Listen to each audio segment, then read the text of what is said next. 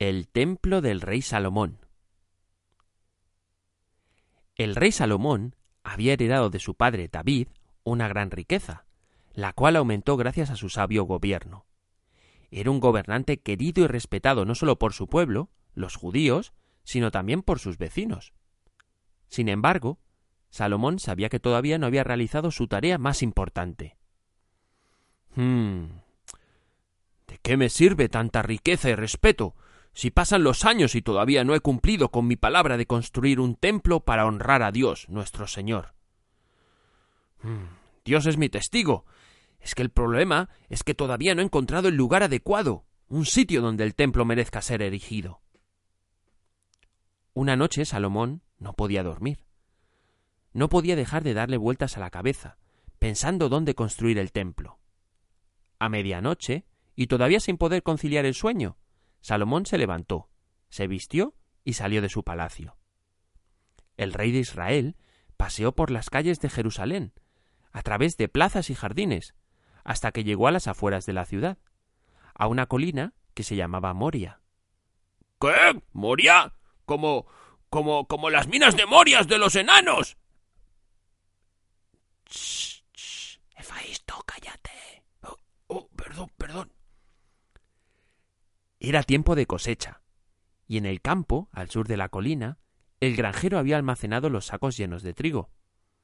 Salomón se sentó junto a un olivo, apoyó su espalda en el tronco y cerró los ojos. De pronto escuchó un ruido.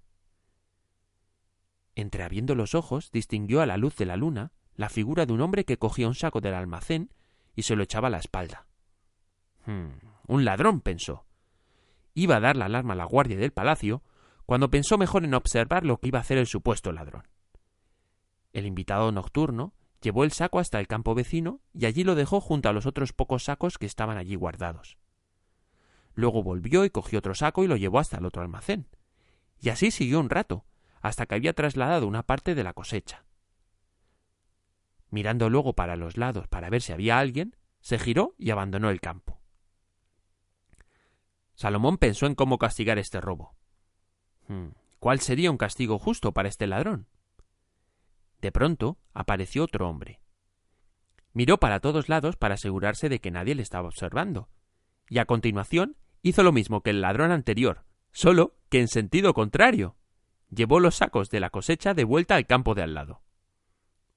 Un ladrón roba a otro ladrón, pensó Salomón. Al día siguiente, el rey mandó a su guardia que le trajera a los dueños de los dos campos vecinos de la colina. Al mayor de los dos le ordenó que esperase en una sala adyacente al trono y ordenó al más joven que entrara. Dime, ¿de acuerdo a qué ley piensas tener derecho a robar los sacos de trigo de tu vecino?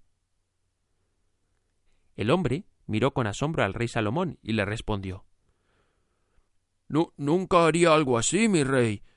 Los sacos de trigo que llevé esta noche al campo de al lado son míos.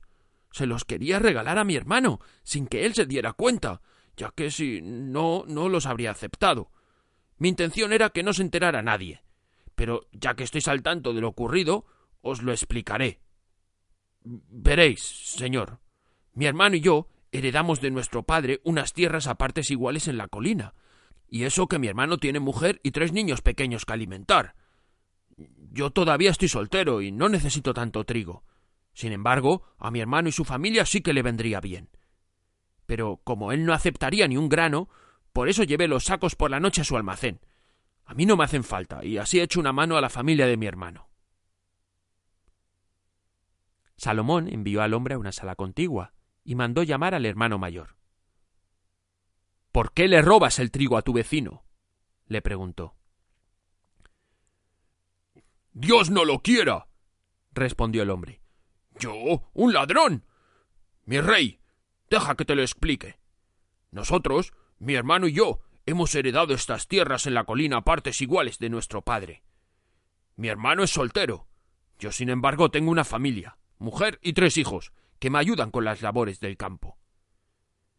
Mi hermano tiene que pagar a los jornaleros para que le ayuden con la recolección, y por eso necesita más dinero. El cabezota no aceptaría ni un solo grano de mí, por eso la noche pasada le llevé unos sacos a su almacén sin que se diera cuenta. Yo no los voy a echar de menos, y a él seguro que le van a venir bien. Tras estas palabras, Salomón mandó llamar al hermano pequeño y abrazó emocionado a los dos hombres. «¡Ah! He visto muchas cosas en esta vida, pero dos hermanos tan abnegados y que se quieran tanto como vosotros no lo he visto hasta ahora. Sin que el otro se dé cuenta, os ayudáis el uno al otro, sin pedir nada a cambio. Dejadme pediros una cosa. Vendedme vuestras dos tierras, para que en medio pueda construir el templo de Dios». Los hermanos se abrazaron y accedieron con gusto a la propuesta del rey Salomón. El rey mandó hacer público por todo Israel que, tras larga espera, finalmente el templo iba a ser construido en la colina de Moria, a las afueras de Jerusalén. Y colorín colorado, este cuento se ha acabado, y el tuyo no ha comenzado. Uy, está empezando a llover ya. Será mejor que me despida. Si me escribes una reseña en iTunes, me puedes decir cuáles son tus cuentos favoritos y qué cuentos te gustaría escuchar más. O si quieres, también puedes escribirme un email a cuentosalaluzdelaluna@gmail.com. Me llamo Carlos y has escuchado el podcast de Cuentos a la Luz de la Luna. Hasta el próximo cuento